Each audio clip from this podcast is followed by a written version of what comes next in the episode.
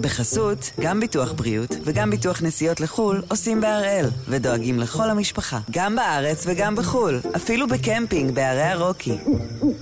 כן, גם שם, כפוף לתנאי הפוליסה וסייגיה ולהנחיות החיתום של החברה. היום יום ראשון, 15 במאי, ואנחנו אחד ביום, מבית N12.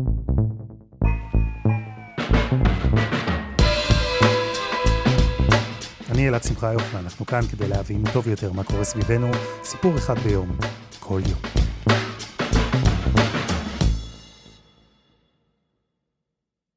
אחרי כל פיגוע, בעיצומו של כל גל טרור, עולים מחדש אותם דיונים, אותם ויכוחים קבועים. הריסת בתי מחבלים למשל, גירוש משפחות, עונש מוות, אלו רק כמה דוגמאות. ויש עוד ויכוח, ויכוח שמתנהל כבר שנים, ועכשיו, עם עוד גל טרור, עם עוד פיגועים קטלניים בישראל, אז גם הוויכוח הזה שוב עולה לכותרות. וזה הוויכוח על תנאי הכלייה של האסירים הביטחוניים בישראל. כי נשמעות טענות שהמחבלים שנמצאים בבתי הכלא מוחזקים בתנאים של בתי מלון, של קייטנה, שהם עושים חינגות. והתיאורים האלה מכעיסים הרבה אנשים, משני הצדדים. את אלו שטוענים שזה בדיוק המצב, הם כועסים, וגם אלו שטוענים להפך, שהאסירים הביטחוניים מופלים לרעה בבתי הכלא, גם הם כועסים. אז הפעם אנחנו עם הוויכוח המורכב על תנאי המאסר של מחבלים ואסירים ביטחוניים בבתי הכלא בישראל.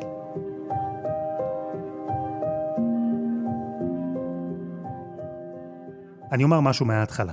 זה דיון חשוב, הוא גם מאוד אמוציונלי, הוא פוליטי, ביטחוני, אפילו כלכלי ובטח קרימינולוגי.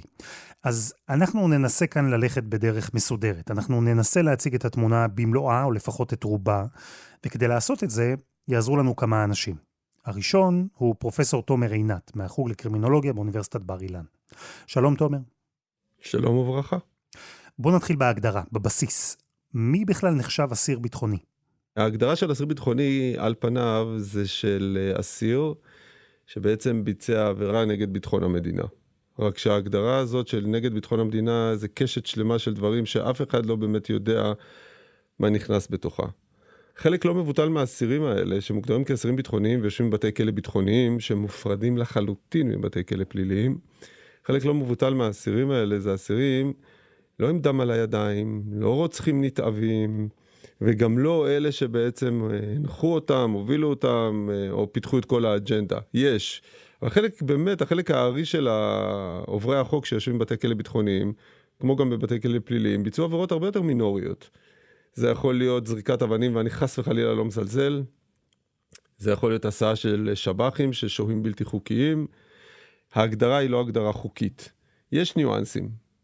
אה, אם הוא ביצע את העבירה בתוך הקו הירוק, מאחורי הקו הירוק, כנגד אה, צבא, כנגד אזרחים וכולי, אבל רק לצורך ההמחשה, אם פלסטינאי למשל יגנוב רכב מתוך איזושהי אה, התנחלות או יישוב שנמצא מעבר לקו הירוק, יש סיכוי שהוא יוגדר כביטחוני. ומה זה אומר? ברגע שאדם מוגדר על ידי השב"ס כאסיר ביטחוני, מה זה אומר לגביו? מה שזה אומר, זה אומר ככה, האסיר הזה מורשע בדין הפלילי, הוא מובא לתוך בית הסוהר. יש כמה בתי סוהר ביטחוניים בישראל, ואז, שוב, זה לא חוק, זה אפילו לעניות דעתי לא פקודה בנציבות של שירות בתי הסוהר, אבל זה מה שקורה דה פקטו, כדי לשמור על אה, חייהם ועל בריאותם. הם בתוך הכלא, הם אה, מפוצלים או מפולגים, או בעצם מועברים לאגפים על פי השיוך הארגוני שלהם. חמאס עם חמאס, ג'יהאד עם ג'יהאד, פתח עם פתח וכולי, וכל אחד מהארגונים האלה והאסירים בתוכו מתנהלים באופן כמעט אוטונומי. זה מה שזה אומר על פניו. כדי להבין את תנאי הכלייה של האסירים הביטחוניים, שווה לומר רגע מילה על הסוג השני של אסירים בישראל, אסירים פליליים. אותם רוצחים, אנסים, גנבים, אתם מכירים לצערנו את כל הרשימה העגומה הזו. אז כשאסיר פלילי נכנס לכלא, הוא מתחיל באגף כללי. וככל שעובר הזמן, ובית הכלא לומד להכיר את האסיר טוב יותר, האסיר הזה מתמיין לאגפים שונים. שם התנאים יכולים להיות פחות גרועים. יש נניח אגפים שיקומיים שונים ותעסוקות שונות. יש כל מיני פעילויות, נקרא לזה, שיכולות למלא את היום של אסיר פלילי בכלא. לאסירים הביטחוניים אין דבר כזה. אין אגף כללי שממנו עוברים אחר כך לאגפים יהודיים. מהרגע הראשון האסיר הביטחוני מתמיין לארגון, הארגון שאליו הוא שייך, לאגף שבו נמצאים אסירים מהארגון הזה שאליו הוא שייך, ושם האסיר נמצא מההתחלה ועד הסוף. שם הוא יעביר כל יום. שירות בתי הסוהר מחויב גם על פי חוק, מחויב לתת לאסירים ביטחוניים, כמו גם לאסירים פליליים, איקס דברים מינימליים. חשמל, מים, אוכל, טיפול רפואי, פלוס מינוס, פה זה מתחיל ופה זה נגמר לגבי האסיר הביטחוני. זה מה שהוא מקבל. כל שאר הדברים שאסיר פלילי מקבל, שזה בעיקר תוכניות כאלה ואחרות שקשורות בשיקום, בטיפול, בשיחות קבוצתיות פרטניות, תעסוקה, חינוך פורמלי ובלתי פורמלי, שכל הלו"ז, כל סדר היום בנוי לפי זה, לא קיים אצל האסיר הביטחוני. אז מה כן קיים? אז האסירים ביטחוניים בעצם שולטים ביום יום שלהם או מנהלים את היום יום שלהם באופן כמעט לחלוטין אוטונומי. מה שזה אומר אופרטיבית זה שהם קמים בבוקר, כל אחד לפי השיוך הארגוני שלו, והם בעצם כפופים ללוז שלצורך העניין ההנהגה של אותו ארגון קבעה או ההנהגה של הכלא קבעה. ההנהגה הלא פורמלית, ההנהגה שלהם. והם במובן הזה הם מאוד מאוד מאוד מסודרים ומאוד מאורגנים, אפס גמישות, אפס שפיל, כל אחד חייב לעשות את מה שאמרו לו לעשות, כל ארגון בפני עצמו. אז הוא יכול לקום בבוקר ואז יש תפילות, ומהתפילות יש ארוחת בוקר.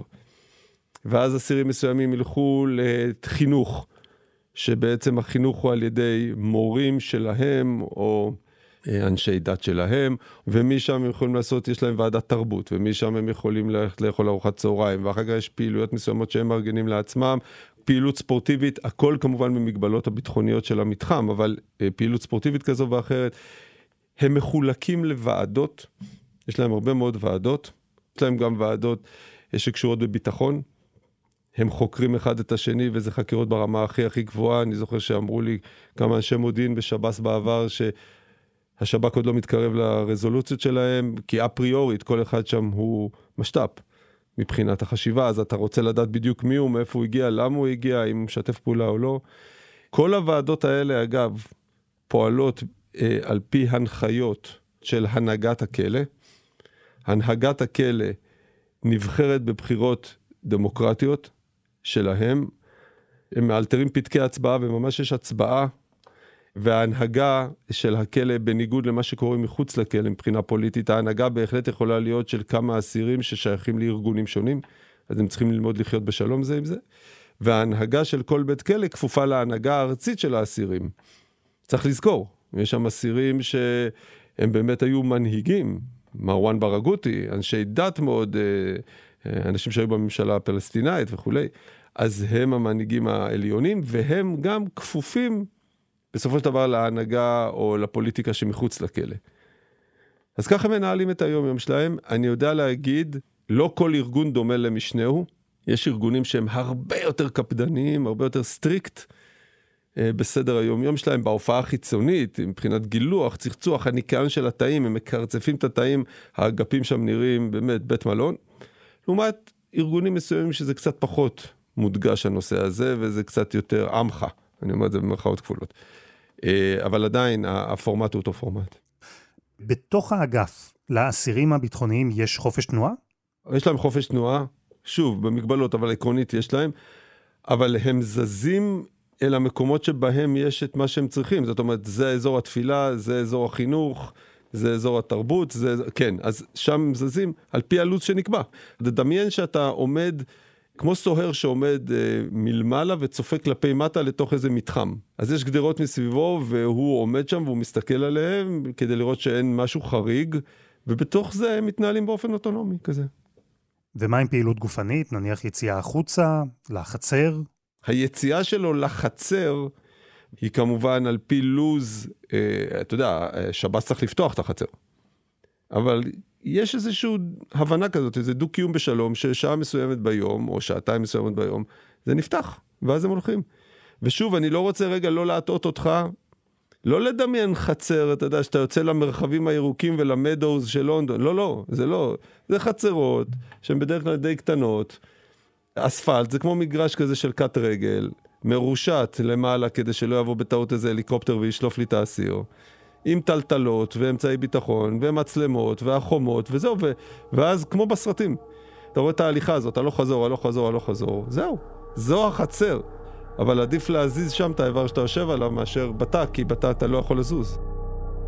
שעתיים בחצר ו-22 שעות באגף. שם מי שמנהל את החיים של האסירים הביטחוניים הם האסירים עצמם, המנהיגים המקומיים של הארגונים השונים. ורצינו לדעת איך זה נראה, החיים בתוך אגף כזה.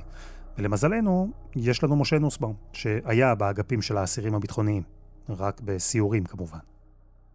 היי נוסי. אהלן אלעד. מתי בפעם האחרונה היית בכלא של אסירים ביטחוניים? האמת, לפני כחודש, בכלא עופר, סוג של אה, סיור מאורגן של קבוצת עיתונאים. כשאני אומר סיור מאורגן, אני מתכוון בעיקר לעובדה שלקחו אותנו למקומות מאוד מסוימים בכלא, לאגפים מאוד מסוימים שנבחרו כמובן מראש, ובעיקר הפגישו אותנו עם אה, אסירים שנבחרו בפינצטה, בקפידה. להגיד לך שיצאתי מהביקור הזה עם אה, תובנות חדשות ומיוחדות? ממש לא. רגע, אבל למה בעצם ששב"ס יעשה כזה דבר? מה האינטרס שלו להראות לעיתונאים אגף כזה בכלא עופר נניח? הוא רוצה בראש ובראשונה להראות סוג של פתיחות, להראות לנו שקיפות, בניגוד לטענות שאנחנו וגם הציבור טוענים שבתי הכלא הביטחוניים הפכו לסוג של אה, אקווריום שהציבור והתקשורת לא מורשים להיכנס, להתרשם ולדווח על מה שקורה שם. אז אמרו, הנה, אנחנו מאפשרים לכם, אבל כאמור, זה היה מהונדס, זה היה מתוכנן, והיה ברור לנו גם מה התשובות שנקבל מהאסירים שאיתם נפגשנו, וכמעט לא הופתענו. כלומר, למרות הביקורת הציבורית ולמרות שזה אחד הנושאים הכי שנויים במחלוקת, תנאי הכלייה של האסירים הביטחוניים, בעצם אני מבין ממך, נוסי, שהיום אין אפשרות אמיתית לראות בלי פילטרים איך הדברים מתנהלים בבתי הכלא האלה. אין אפשרות לעיתונאים להסתובב שם באופן uh, כמעט לא מבוקר, נקרא לזה. העניין הוא שזה לא תמיד היה ככה, הרי גם לך יצא לראות כלא ביטחוני אחרת. כן, בעצם אה, נפלה בחלקי הזכות לעשות את הביקור העיתונאי האמיתי האחרון של אה, כתבים ישראלים בבתי הכלא הביטחוניים. עשיתי את זה אז עם אה, עמיתי אהוד יערי לפני תשע שנים. היינו בשלושה בתי כלא ביטחוניים. כולם פה מאיפה? חמאס... כמה ערוצים יש לכם פה? עשר. עשרה ערוצים. אבל איך מחליטים איזה ערוץ לראות? עשרה אנשים, כל אחד רוצה לראות ערוץ, ערוץ אחר, לא? לא. מה, אתם תמיד, תמיד מסכימים? כן, אנחנו מסכימים על משהו אחד. אז כל הזמן ערוץ שתיים. לא כל הזמן. כשאתה כישראלי רואה שמחבלים רבי מרצחים שמרצים את עונשם בכלא, מורשים לשחק כדורגל, מורשים לשחק פינג פונג שולחן, הם אה, מבשלים לעצמם את האוכל בתאים, והם עושים ארוחות ששמה הנשמה של אהוד ושלי יצא, כשראינו את הארוחות שהם אה, מכינים לעצמם. זה אתם בישלתם או מהמטבח? אנחנו בישלנו את זה. שמנו קצת בצל וזה לפי הטעם שלנו. אנחנו פה יותר עזתי, הם אוהבים יותר חריף. אין ספק שזה על פניו מקומם, זה נראה מקומם, אבל כשאתה שופט את זה בהיגיון, אם לא יאפשרו להם אה, לצפות בשידורי טלוויזיה, הרי אז זה יפעל כבומרנג. כי הדבר היחיד שיישאר להם לעשות זה איך לנסות ולתקוף את הסוהרים. לכך אף אחד לא רוצה להגיע. התחושות האלה של נוסבאום, הדילמה הזו שהוא מעלה, היא בבסיס של הוויכוח על תנאי האסירים הביטחוניים. מצד אחד, הבנה שהם זוכים להרבה זכויות בכלא, לאוטונומיה. זה לא שבשב"ס מכינים להם ארוחות גורמה או מצחצחים להם את התאים. אבל בשב"ס כן מאפשרים להם להתאגד באופן כזה, לפעול בכלא באופן כזה, שכל הדברים האלה אפשריים. שהם יכולים לבשל לעצמם ארוחות גדולות, שההנהגה של כל אגף יכולה להורות לכל האסירים לצחצח את התאים כל בוקר כדי שלא יהיו בהם פרושים. ובאמת, אין שם פרושים. ועצם המחשבה על מחבלים, רוצחים, שישנים בתאים נקיים, שאוכלים בשר טעים, שמנהלים לעצמם את שגרת היום, זה מצד אחד מקומם. אבל מהצד השני, גם לשירות בתי הסוהר יש יתרונות במצב הזה. הנה שוב, פרופסור תומר עינת. לעניות דעתי לפחות צריך להבין פה משהו. כשאתה מנהל כלא, אתה נמצא מול אלף אנשים, אלף גברים בוגרים, עם הצרכים והרצונות שלהם, שבכלא ביטחוני, בניגוד לכלא פלילי, הם באמת באמת מונחים על ידי הנהגה שמונחית על ידי הנהגה חיצונית. נורא קל להדליק אותם, כאילו להגיד, אוקיי, שלשום רצחו, רצחו עיתונאית פלסטינאית, מספיק דבר כזה כדי להצית כלא שלם, בהנחיה מלמעלה, וכולם מצייתים. עכשיו, בתור מנהל כלא, זה לא רק שאתה צריך להיות רגיש לזה מבחינה מודיעינית, אתה צריך להיות רגיש לעניין הזה מבחינה אופרטיבית וגם מבחינה מוסרית. כמה שתהיה חזק, וכמה שתפעיל כוח, וכמה שתכניס סוהרים, וכמה שתכניס את יחידת מצדה, אין מה לעשות, אם אלף אסירים עכשיו, כל הלילה דופקים על הדלתות, או מדליקים מזרונים, או סותמים את הביוב ומציפים את האגפים, לא יעזור, אתה חייב... רוצה לומר בעצם שבתוך החוקים המאוד נוקשים והפקודות והכוח שמופעל תמיד על ידי הגוף הכולה כנגד הכלואים, אתה צריך למצוא איזשהו איזון. איך אתה עונה על הצרכים שלהם? אז אתה שואל, איפה מקומו של השב"ס? קודם כל, הם כלואים בתוך ארגון כליאה עם כל השמירה והביטחון. אם פתאום שב"ס רוצה לעשות שרירים, או קיבל איזו ידיעה מודיעינית, יש לו את הזכות, והוא עושה את זה לפעמים, להיכנס לתוך האגף, ולתוך תא מסוים, ולתוך תאים מסוימים, ולעשות חיפוש. ברור ששב"ס שולט, אבל מאידך גיסא, שב"ס מבין שאי אפשר לשלוט פה יותר מדי, גם אין טעם. כי זה לא כלא סטנדרטי. שאתה רוצה גם לשקם וגם להתמודד עם הסלקות של סמים, זה כלא שמתנהל, אין כמעט ביקורים, אין כמעט מגע עם העולם בחוץ, הם סגורים בתוך עצמם, וחלקם באמת ל-X מאסרי עולם ולהמון שנים, זה הבית שלהם. אז אני חושב ששב"ס כאילו כאיזשהו דיפולט, קיבל את הקונספט הזה, שבוא ניתן להם לנהל את עצמם עד כמה שאפשר באופן אוטונומי. אני לא פוגע בהם, הם לא פוגעים בי, ובא לציון גואל. וככה זה מתנהל. לאסירים ביטחוניים, ושוב, צריך להבין, ההגדרה הזו לא קיימת בחוק, זה סיווג שנותן שירות בתי הסוהר. אז לאסירים ביטחוניים אין חלק מההטבות או הזכויות שמקבלים אסירים פליליים. וכשחושבים על זה, זה די ברור למה. אין חופשות למשל. מנסים באופן כללי למזער כמה שיותר מגע ביניהם לבין העולם החיצון, והאיסורים האלה הרבה פעמים מקורם בסיכון ביטחוני. אבל במקביל הם גם הופכים את המקום הנפיץ הזה, כלא של אסירים ביטחוניים, למקום שפוטנציאלית יהיה נפיץ פחות. חד משמעית. הניהול של בית כלא ביטחוני בהיבט אה, ניהולי, בהיבט שב"סי, על פניו הוא הרבה פחות מורכב מהניהול של כלא פלילי. תראה, הם מנוהלים בקפידה מטורפת על ידי ההנהגה, ואתה לא סוטה מזה, כי כל סטייה זה עונש בלתי נתפס. זה יכול להיות עונש פיזי וזה יכול להיות חרמות, ואתה אתה, אתה מנודר, אה, כאילו מנותק, מנוטרל לחלוטין אתה לא יכול להרשות לעצמך כזה דבר. פלוס העובדה המאוד, אני לא יודע אם שמחת או מצערת, אבל זו העובדה, שאסיר ביטחוני, כמות האסירים הביטחוניים שמקבלים ביקורים היא קטנה לאין ארוך מכמות האסירים הפליליים, אין לחלוטין חופשות. ואם הם רוצים לפגוש עורכי דין שלהם, שזה מותר להם על פי חוק, אז בניגוד לעבריין פלילי שיושב בכלא, ואז העורך דין שלו יכול לבוא, לדפוק בדלת ולהיכנס, אי אפשר למנוע את זה ממנו. בכלא ביטחוני זה הכל מתואם מראש. אז לא תמיד אפשר לתת ולא תמיד רוצים לתת, ואז עד שהוא רואה אותו, וביקורי משפחות בכלא ביטחוני. אז כל האסירים הביטחוניים שבאו מעזה, אין, אין ביקורים, כי עזה סגורה.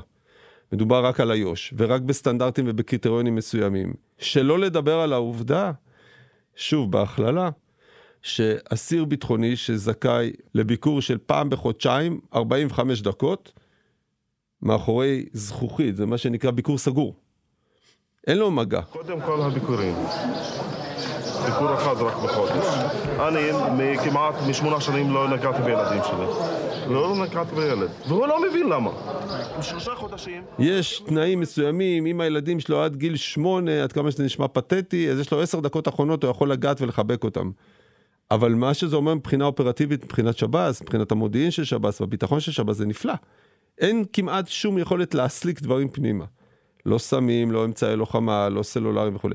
אז במובן הזה אתה הרבה יותר רגוע בכלא ביטחוני מאשר בכלא פלילי, כן. וכשזו המציאות שנוצרה בבתי הכלא הביטחוניים, מציאות שבה לאסירים שם מצד אחד אין את הזכויות שמקבלים אסירים פליליים, אבל מצד שני כן יש להם אוטונומיה, יש להם ארגון, יש מבחינות מסוימות תנאים טובים יותר. ולמרות שהמצב הזה גם תורם לאיזה שקט תעשייתי בבתי הכלא וגם בחוץ, והופך אותם למקום שפחות בעייתי להתנהל מולו, אז כשזו המציאות, נוצר גם צד שני. כי אמרנו, זה ויכוח.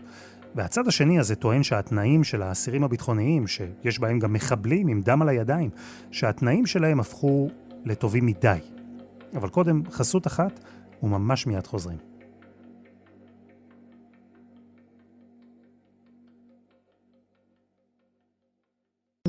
בחסות, גם ביטוח בריאות וגם ביטוח נסיעות לחו"ל עושים בהראל, ודואגים לכל המשפחה, גם בארץ וגם בחו"ל, אפילו בקמפינג בערי הרוקי. כן, גם שם, כפוף לתנאי הפוליסה וסייגיה ולהנחיות החיתום של החברה. אנחנו עם הוויכוח על תנאי האסירים הביטחוניים. אסירים שנמצאים בבתי כלא מיוחדים, נמצאים באגפים נפרדים, כל אחד לפי ארגון הטרור שהוא קשור אליו, ובתוך בתי הכלא האלה יש לאסירים הנהגות מקומיות לפי האגפים השונים, יש גם הנהגה מרכזית לכל האסירים בבית הכלא, וההנהגות האלה מטפלות בהכל, מחינוך, דת, אוכל ואפילו ניקיון. יש להם אפילו דוברים. הסוהרים לא יכולים לדבר עם כל אסיר ביטחוני סתם ככה, כמו שקורה נניח בבתי כלא פליליים. בבתי כלא ביטחוניים, הסוהרים צריכים לעבור דרך דובר, שהוא בעצמו אסיר. מתכנן הפיגוע במלון פארק למשל. אדם ששפוט ל-35 מאסרי עולם. הוא נציג אסירי חמאס בכלא רמון. ומול כל זה, מול האוטונומיה הזו, נוצר גם ויכוח.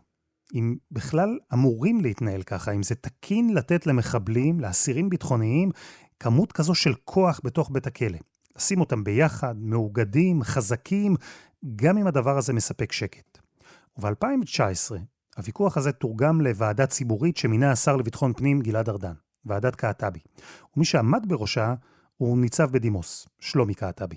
הנחת העבודה של ארדן, ובצדק גמור, היא שהאסירים הביטחוניים בישראל מוחזקים בתנאי כליאה אה, מקלים מדי, שלא עומדים בשום קנה מידה עם כליאה בעולם, כליאה על פי אמנת ג'נבה, על פי כל אמנת חוק שתבחר.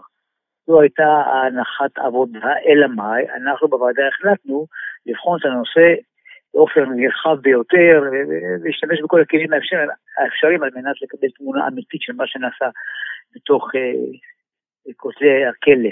ומה גיליתם? תראה, הכתובת הייתה על הקיר. האסיר הביטחוני מגיע לכלא והוא מתקבל לתוך uh, קהילה, קהילה חיה, תוססת, פעילה, עם, עם מבנה ארגוני, עם סדר יום, עם ארוחות עצמאיות, עם פיתות, אוכל ברמה גבוהה מאוד, וקנטינות, והיררכיה ברורה, וזה מה שמקומם קצת. בצד הזה של הוויכוח גם מבינים את היתרונות של המצב הנוכחי. השקט, הסדר, הארגון שלא רק האסירים הביטחוניים נהנים מהם, אלא גם השב"ס, גם מדינת ישראל. כי הרי אף אחד לא רוצה מהומות בתוך בית הכלא, שביתות רעב, אלימות, זו אלימות שבקלות יכולה לזלוג מתוך הכלא גם החוצה. אבל למרות היתרונות האלה, בצד הזה של הוויכוח, טוענים שהחסרונות גוברים עליהם, גם בתוך בתי הכלא וגם בחוץ. בפרקטיקה, בהיבט של מדינה, בהיבט המבצעי, בהיבט המודיעיני, המדינה משלמת מחירים כבדים מאוד מעצם הכלי הבנאים האלה. כי אתה משאיר אותם בתוך קהילות מאורגנות, סגור, ככה הם מתנהלים, אתה לא יכול לדעת בדיוק מה קורה שם, אז התוצאה היא שפשוט הם, אה, הם ישות עצמאית בתוך הכלא, שמקיימת משא ומתן עם מדינת ישראל, וזה לא, לא בזה מבחן השכל הישר. מה התפקיד שלך? בוא אני עכשיו דובר נציג חמאס בכלא נפחה. עכשיו בתקופה הזאת, כן. ואני אה, בוועדת החוץ של כל הארגון חמאס הארצי בו, בכל הבתי סוהר. תגיד, ויש לך קשר עם מנהיגי חמאס אחרים בבתי כלא אחרים? כן, בטח יש לנו. איך אתה שומר איתם על קשר? לפעמים אה, דרך הנהלות בתי סוהר. לפעמים גם... ולא דרך ההנהלה, כשאתה רוצה להעביר או לקבל מסרים שההנהלה לא תדע, איך אתה עושה את זה אז? יש לנו את השיטות שלנו, אנחנו, יש לנו את השיטות, יש לנו... זה שאתה בא ואתה נכנע, זה כמו סלאמי בעצם, לאט לאט, פרוסה פרוסה, אתה אה, מאבד את המשילות שלך ואת השליטה שלך באסירים, והתוצאה היא שאתה יום אחד מתעורר, מוצא פתאום מולך על בריחה של אסירים, כי יש יכולת לתכנן, יש יכולת להתארגן בעניין הזה, ודבר שני, זה לא אסון גדול להיות בכלא בתנאים כאלה, זה לא עונש, זה משהו אחר. ופה אנחנו מתחילים לאבד קצת את השליטה. סוג של אה, אפילו פגיעה במשפחות השכול. אנחנו פורום בוחרים בחיים של המשפחות השכולות. המחבלים שיושבים פה רצחו את הילדים שלנו, את האחים שלנו, את, ה... את הנשים שלנו, את... רוצחים אותנו ומקבלים פה תנאים מפנקים כמו לא יודע מה. הגיע הזמן שכל ממשלות ישראל והרשות המבצעת וכוחות הביטחון, השב"כ, צה"ל, שב"ס והמשטרה יחד יפעילו יד קשה בתוך בתי הכלא כדי שהכלא יהיה עונש. הגיע הזמן להפריד את הארגון. באופן אישי פוגש את המחבלים, מדבר איתם, אני והצוות הנפלא שעבד איתי. ואתה רואה את היוהרה, את השחצנות, את הצורה שבה הם מתייחסים למדינת ישראל ולשלטונות הכלא ולאסירים המסכנים. פשוט אדוני הכלא. אז ועדת קעטבי ישבה על הנושא המורכב הזה, ואחרי שיחות עם עשרות אנשים, היא הגיעה למסקנות. ההמלצות של הוועדה היו למשל לבטל את ההפרדה הארגונית בבתי הכלא, לבטל את פונקציית הדובר, להפריד בין אסירים בני משפחה. היו גם כמה המלצות חסויות שלא פורסמו. כשהוועדה סיימה את העבודה, השר שמינה אותה אימץ את ההמלצות בחום. שינוי העל שאני עומד לבצע בהתאם להמלצות הוועדה הוא קודם כל לשים קץ לאוטונומיה הזו בבתי הכלא ולשים קץ לכליאה הנפרדת של כל אחד מארגוני הטרור. לא יהיו עוד אגפי חמאס ואגפי פת"ח. את האוטונומיה הזו אנחנו נפרק ובעצם נמשיך את הלחימה בארגוני הטרור גם בתוך בתי הכלא. אלא מה? שלוש שנים עברו, והקבינט המדיני-ביטחוני, הממשלות, הכנסות, אף אחד לא אישר את השינויים האלה. המצב היום נשאר בדיוק כמו שהיה, עוד לפני הוועדה. תראה, מה קרה בתוך הקבינט, זה אני לא יכול להגיד לך, כיוון שלא ישבתי שם. מה שאני כן יכול להעריך ולדמיין, שאותה ישיבה, על פי מה שאני מכיר מהעבר, יושב ראש מל"ר, ראש שב"כ, מציגים לראש הממשלה תג מחיר. אם תבצע את דוח כפי שהוא או חלקים ממנו, יהיה תג מחיר כזה ואחר. מהומות, תחרות סריה רקטים, כל מיני דברים מהסוג הזה. והתוצאה תהיה לא נעימה. אז ראש הממשלה כנראה מתקרר, אני לא יודע להסביר את זה. אני רוצה לתת לכם דוגמה עד כמה הוויכוח הזה מורכב, עד כמה הוא אסף לעצמו כל מיני מניעים והיבטים שונים. אם תשאלו אנשים על התנאים של אסירים ביטחוניים, רבים יגידו שזה אבסורד שמחבל יכול לנצל את הזמן שלו בכלא כדי לעשות תואר אקדמי. זו טענה שנשמעת המון. אלא מה? זה כבר לא קורה. עד 2011 הם קיבלו אסיר שרצה ויכול היה לממן את זה, וקיבל את האישור של הארגון שבתוכו הוא שייך, יכל היה לעשות תואר אקדמי באוניברסיטה הפתוחה. ב-2011, מתוך לגמרי החלטה פוליטית, פוליטית במובן הצר של המילה, החליטו שמה פתאום לתת להם לימודים. אז לא יהיו יותר לימודים באוניברסיטה הפתוחה. גם פה חייבים להגיד במאמר מוסגר, זה לא שהם למדו מה שהם רצו. לא נתנו להם ללמוד פיזיקה או כימיה, כי אז הפצצה הבאה. הם היו מוגבלים ללימודים, בעיקר מדעי החברה והרוח, ובתוך זה הם היו מוגבלים, או לא מוגבלים, אלא יותר מתועלים למה שהאמריקאים קוראים הפוליטיקל סיינס, זאת אומרת, יותר על הסכסוך הערבי-ישראלי וכולי. כלומר, מ-2011 עד היום אין לימודים אקדמיים בבתי כלא ביטחוניים. אז אפשר להגיד, והרבה אנשים אומרים, מצוין, אין שום סיבה שמחבל יצא מהכלא עם תואר בידיים, שאדם שפל שרצח ישראלים יעביר את הזמן שלו בכלא בלימודים. אבל זה יותר מורכב. יש צד שני. אני לאורך השנים פגשתי איקס קציני מודיעין, כולל זה שהיה אחראי על כל המודיעין של הביטחוניסטים, ויותר מאחד פגשתי. והרושם הכללי שעולה מהסוהרים זה שהלימודים האלה עשו להם טוב. עשו להם טוב במובן הזה שהם מאוד מיתנו את העמדות הפוליטיות שלהם. הם למדו להכיר גם את הצד השני. והם למדו את ההיסטוריה של עם ישראל. סוהרים אומרים את זה, שזה יצר אווירה יותר... אני לא יודע אם פסטורלית, אבל אווירה יותר טובה, יותר הבנה של מורכבות הסכסוך, והבנה יותר שבאמת הפתרון לא בהכרח חייב להיות אלים וכולי. זאת אומרת שזה בסופו של יום שירת את האינטרסים שלנו כמדינת ישראל, או כרוב יהודי במדינת ישראל. זה מה שאתה רוצה. אתה ממש רוצה לנצל את הזמן הזה שיש בכלא כדי לשנות תפיסות עולם קצת והתנהגויות. אז את הדבר הזה גדעו להם. זו מהות הוויכוח. ההבנה שבהיבטים מסוימים האסירים הביטחוניים, כן, נהנים מתנאים טובים יותר, כי המדינה מאפשרת להם להתאגד בכלא. יותר מזה, היא לא רק מאפשרת, היא שמה אותם באגפים מיוחדים כדי שהם יתאגדו, כי הדבר הזה יותר נוח למדינה, ככה אפשר להתנהל מולם. ואל מול זה יש צד שני, זה ששם את הזרקור על המקומות שבהם האסירים הביטחוניים לא מקבלים תנאים שיש לאסירים אחרים. מדברים למשל על צפיפות, על בתי כלא שבנויים במבנים ישנים, שמצב התחזוקה שלהם לא טוב, בתי כלא בלי מערכות אוורור טובות או מזגנים, ועולה שאלה, אם נניח ניקח מהאסירים הביטחוניים את ההטבות שהם מקבלים, את היכולת להתאגד, להתנהל באוטונומיה, נתחיל להתייחס אליהם לא לפי הקבוצה, אלא לכל אסיר בנפרד. אז אם ככה, אולי נצטרך לתת להם תנאים שמקבלים אסירים אחרים. ביקורים, חופשות, אולי אפילו תוכניות שיקום. כלא ביטחוני, בניגוד לכלא פלילי, הוא לא כלא שיקומי, הוא כלא ענישתי. אבל הוא גם, לתפיסתי לפחות, הוא גם לא ענישתי במובן הזה שאני לוקח אסיר, זורק אותו לכלא, אומר תסבול, תסבול, תסבול, תסבול, שכל כך תסבול שאחר כך לא תרצה לחזור. ולכן לא תבצע יותר פשע. אפילו את האלמנט הזה אין פה. זה פשוט לסגור אותם כמיינטננס עד שהם משתחררים. זה הכל. ואני אומר את זה בזהירות. אם אני משקיע את הנשמה וכסף באסיר פלילי שרוצה, כדי לנסות ולשקם אותו, ובסוף אני מקבל סטטיסטיקות מהעולם ומהארץ, שעל פולו-אפ של 3-5 שנים, מעל 80% חוזר לפשע. זאת אומרת, מה שאתה לא עושה, בגדול זה לא עוזר. אתה לא עובד על מספרים גדולים. אני את שלי במאבק הזה אני עשיתי, אני אמשיך לעשות, אני אמצא לדרכים אחרות לעשות את זה, עד שישחררו את האדמה הזאת. באיזה דרך? בכל דרך שימצאו לנכון. וכשאתה מסתכל על האירועים, על הפיגועים ההם אז, שאתה עשית, מה אתה חושב על זה היום? אני הייתי משוכנע במה שעשיתי, ואני עשיתי את זה כחובה למולדת שלי. ו...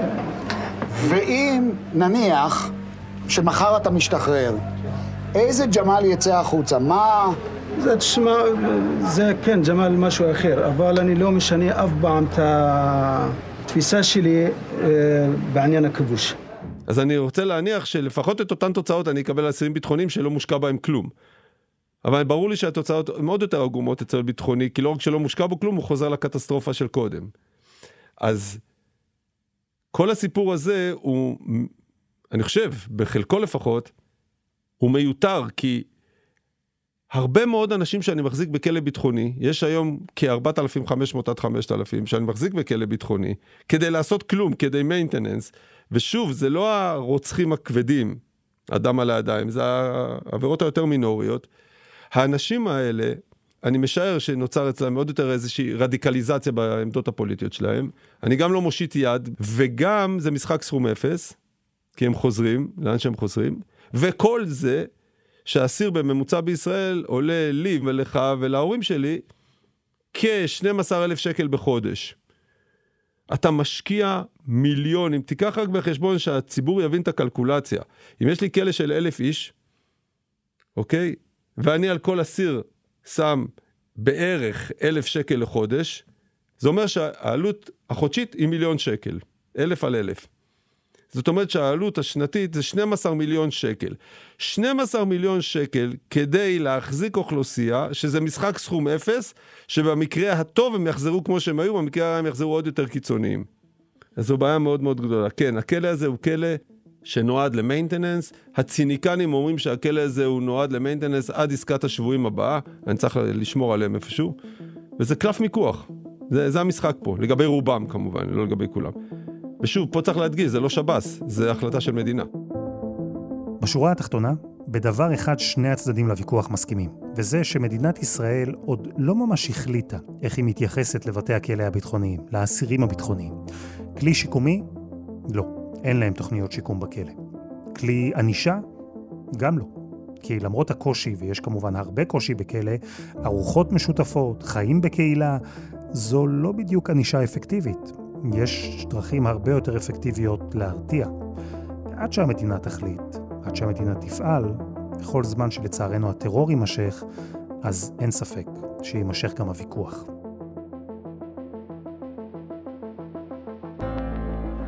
וזה היה אחד ביום, של N12. אנחנו מחכים לכם בקבוצה שלנו בפייסבוק, חפשו אותנו, אחד ביום, הפודקאסט היומי. העורך שלנו הוא רום אטיק, תחקיר והפקה עדי חצרוני, דני נודלמן ורוני ארניב, על הסאונד יאיר בשן שגם יצר את מוזיקת הפתיחה שלנו, ואני אלעד שמחיוף.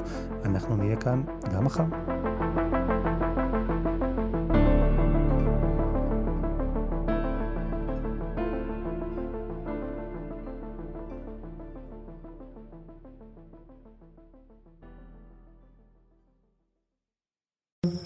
בחסות, גם ביטוח בריאות וגם ביטוח נסיעות לחו"ל עושים בהראל, ודואגים לכל המשפחה, גם בארץ וגם בחו"ל, אפילו בקמפינג בערי הרוקי. כן, גם שם, כפוף לתנאי הפוליסה וסייגיה ולהנחיות החיתום של החברה.